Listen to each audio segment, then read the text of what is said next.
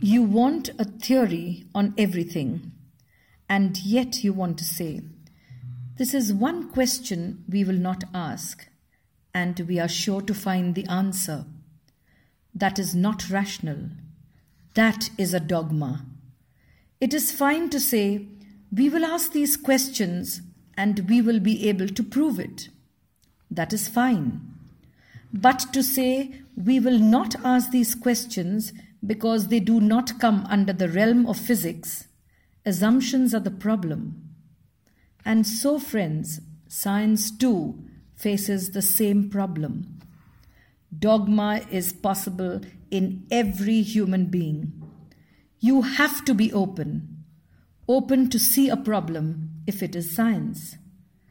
Don't just it blindly that is as bad as buying spiritual bullshit blindly. And be open. Just because someone is good in math doesn't mean he's right.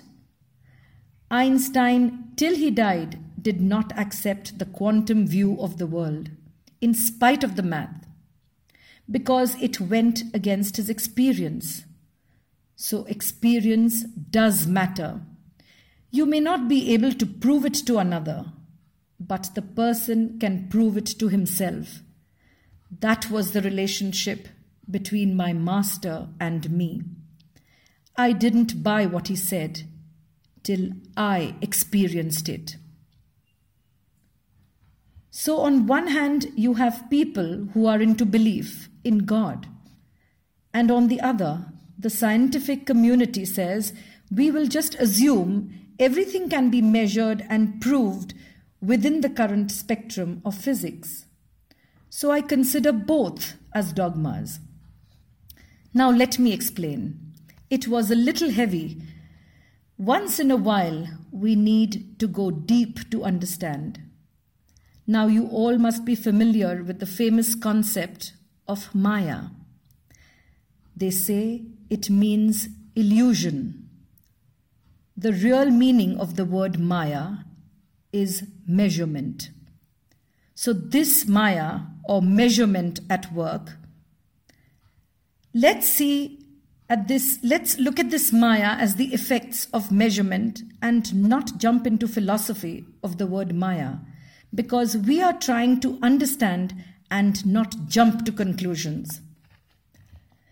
The world in which we live, called the classical world, where you can be only at one place at one time is a result of the faculty of measurement at a deeper level, subtle level, which is the more real world. There is no certainty. The things are not so mechanical. So the world we see is called a product of Maya because it is the world of measurement. This world disappears for the one who has experienced and understood this as a fact. That is what they say as being aware. But in the Tantra world, I am talking of real masters. They will never even talk about it. Forget about books. So in the Tantra world, we do series of experiments to experience these laws uncertainty principle, duality of nature, and transcend them. The Tantras exist for this. And just like with unfinished theory of relativity, unfinished quantum mechanics, they have made nuclear bombs, rockets, internet without full realization of Tantra. Lot of bullshit happens. Like Tantra, Yoga also talks of siddhis. Powers include all the concepts of today of increasing your mass to infinity, of becoming smaller than an atom, of being at many places at the same time, time travel. But at the same time, masters will tell you it's a lie because it is. The only truth is truth. If you look at theory of Samakhya, which is the grandfather of mathematics and empirical science, it says there is consciousness called Purusha, and there is the universe, the created world, Prakriti, from which the whole evolution has happened. They were not interested in theories of the Big Bang. They were interested in testing out their knowledge of how Prakriti works through their many methods.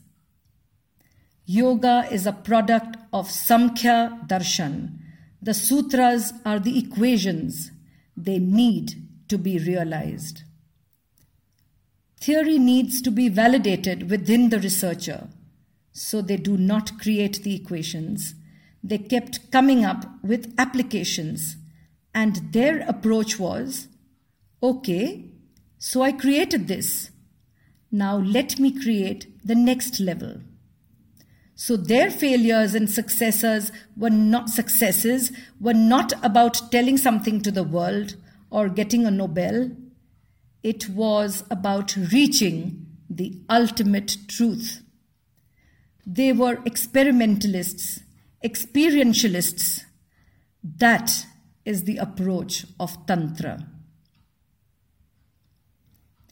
Let me close this blog sharing a research finding a study was done with a group of 21 hardcore Sanskrit scholars who chanted 12 to 15 hours a day, learning Vedas and other Sanskrit chanting.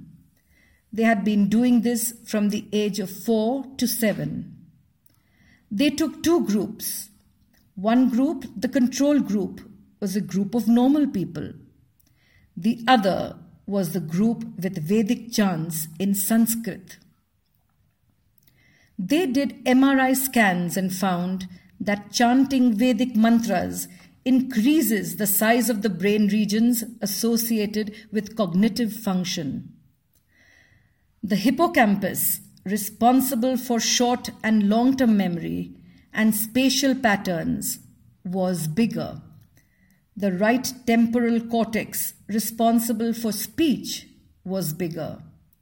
The overall gray matter was 20% higher in the subject group. So, yes, Einstein's brain must have been a little different. I hope there's, this is something you could all absorb. So, more on yantras in my next blog. Lots of love, Bharat Thakur.